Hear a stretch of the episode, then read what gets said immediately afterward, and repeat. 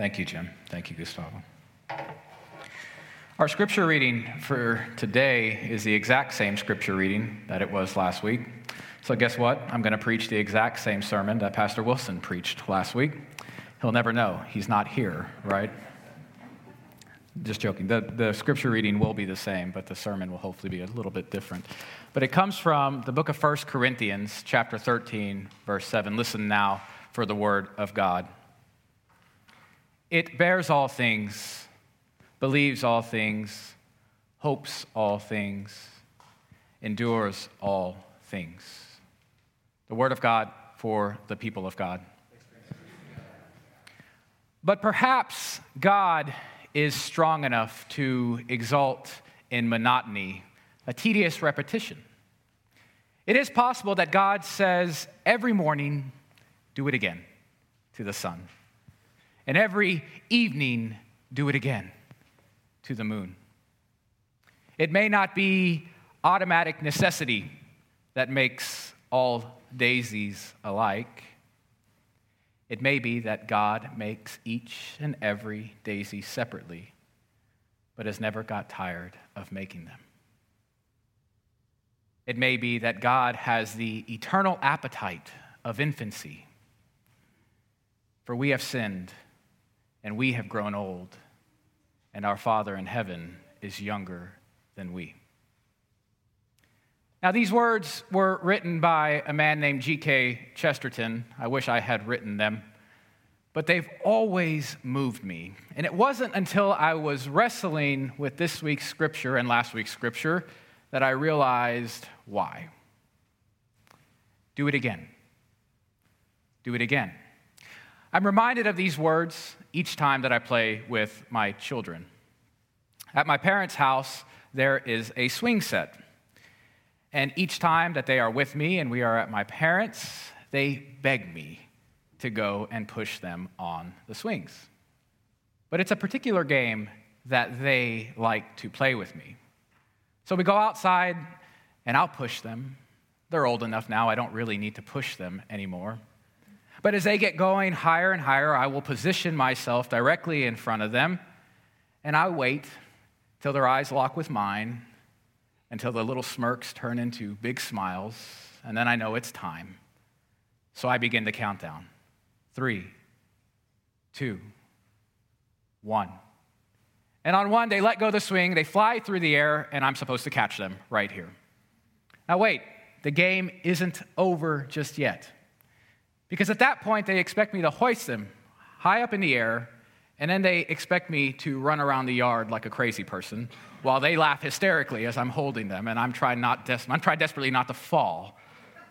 But eventually, I make the last round around the tree, and I end up back in front of the swing set, and I hold them here, and I give them a hug, and I give them a kiss, and then I put them down. And then I double over in exhaustion. And for a moment, there's peace, there's silence. And then I hear it Daddy. Do it again. Do it again.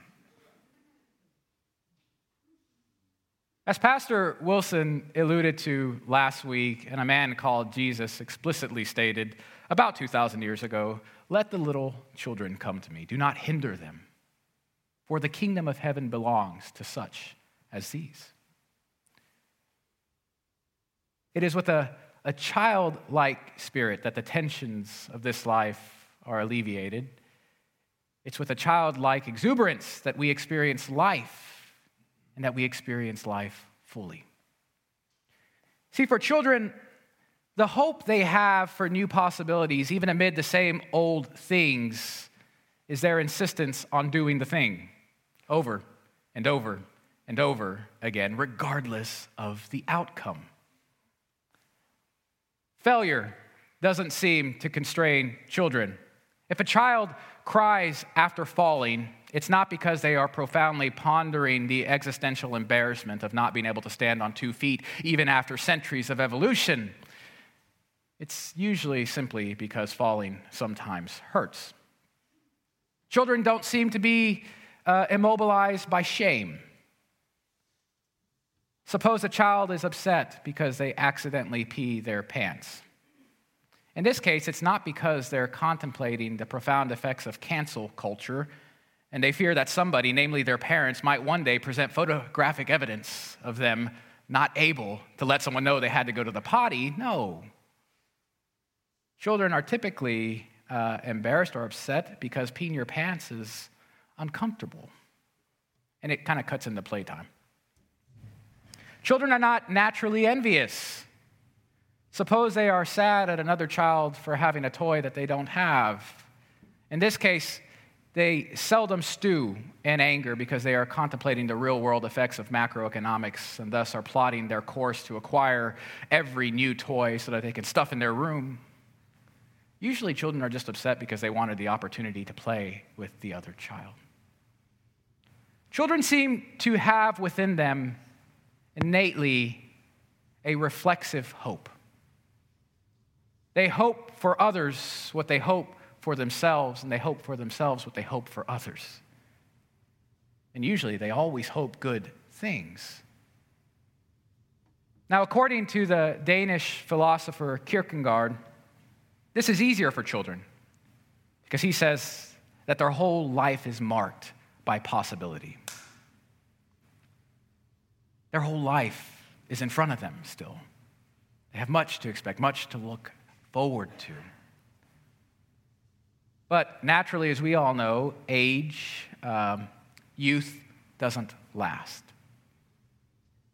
So that, that youthful spring of possibility is replaced by the somber reality of aging, which is typically marked by aching bones and, and worn out tendons and jaded attitudes. When we were young, everything was new. Everything was deserving of awe, everything was profound. But age doesn't necessarily spoil possibility, it just directs it in another way. So instead of the youthful exuberance for eternity, the possibility of future good, not just for ourselves, but for others as well, possibility begins to be shaped by fear. It is possible that my best friend will betray me. I've seen it over and over again on all the reality shows that I watch. People just cannot be trusted. It is possible that my children will never graduate college and may live with me for the remainder of their natural lives. It is possible that my church will never be any fun to attend. Those two pastors there are not like the pastors that were there before. It is possible that there, anybody who is not you, mistake is so damaging, so great, that they will never be able to live out from underneath it. That mistake will define them forever. It is possible that everyone in American politics is either corrupt, crazy, or stupid. America is going straight to the bad place in a handbasket. It is possible that the United Methodist Church will never be whole again, will always be a broken system. It is possible that what is broken will never be mended. What has been lost can never be found. What was once good can never be good again. Perhaps you can see, if you reflect long enough, how fear has molded some of your hopes in your life. Fear shapes our outlook of possibilities in a very particular way. Fear desires certainty. Certainty breeds a certain level of, of stagnation in our life, and stagnation gives way to despair, and despair chokes off eternity. Any possibility for future good. All is lost. He or she will never change. I, I can never change. Life is just an endless cycle of disappointment and failure and pain. But most of the children I know, Chesterton, Doug, Jesus, they try to point us in a different direction. Truly, I tell you, unless you change and become like little children, you will never enter the kingdom of heaven.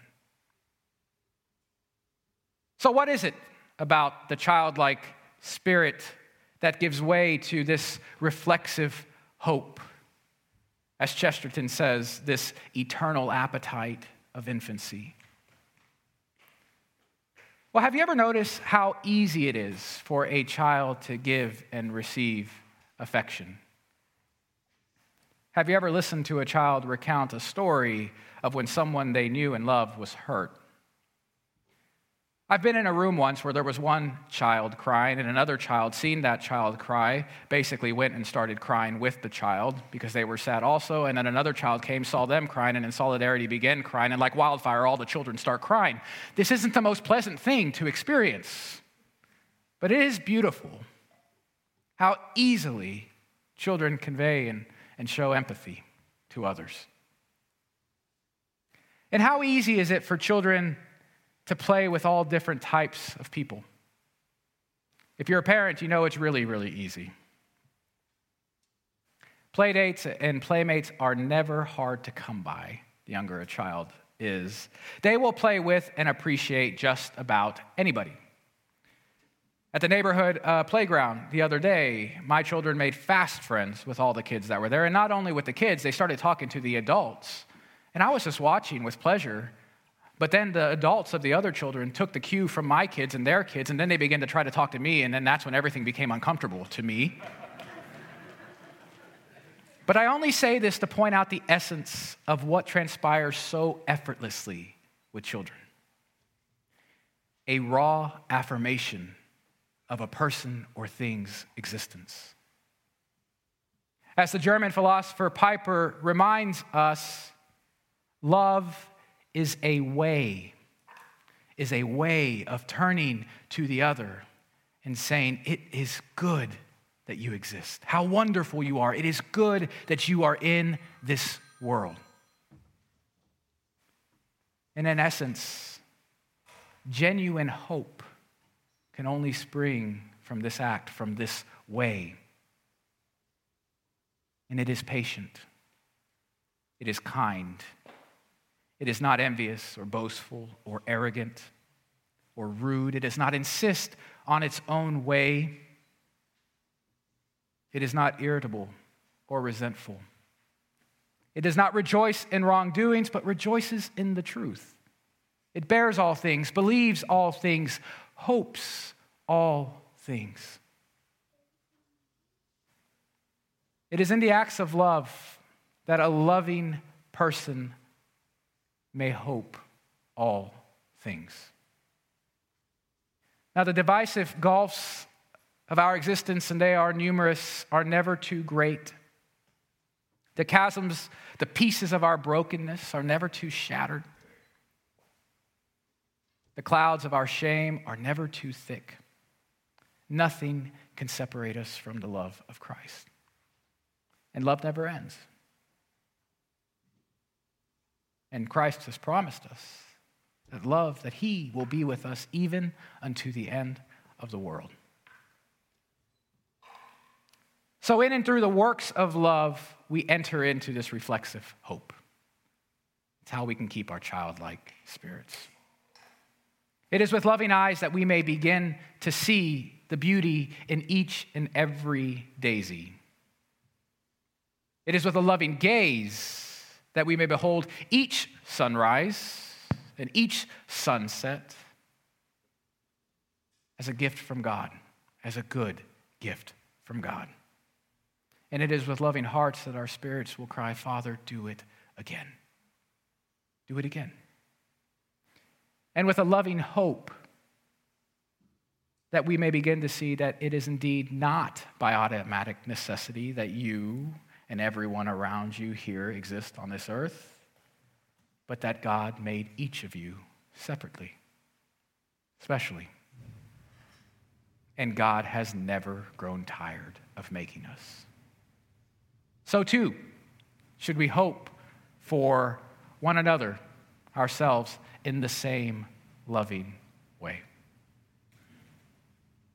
So, we're turning a chapter here at Bee Creek. We're coming out of a time where I, I got to tell you, I, I, I, was, I was allowing fear to mold a lot of my hopes and possibility for what lay, what lied ahead. And so, one of the things that we're doing a little bit differently as we begin to open up is we are starting a particular type of small group.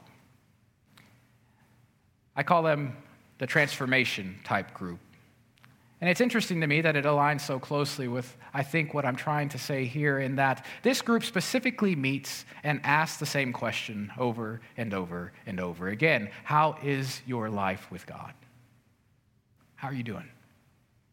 That's the purpose of the group to meet together and to ask that question for one another week after week. There's no studying, there's no preparation. You just show up. And I want to invite you into that space. These are groups that we're going to start slowly. And if this is something, an element that you feel that you have been missing on your faith journey, as I know, I think we all have to have this element in our faith journey in order to grow and to be able to recognize God's movement around us. And I want to invite you into that space. Contact me, contact the office. We're going to be starting these groups soon. Um, and I would say amen, but that's not, this is the end of the sermon. But uh, that's really what I have for us today to follow through with some of the things we are talking about so that we can begin to hope all things together. Amen?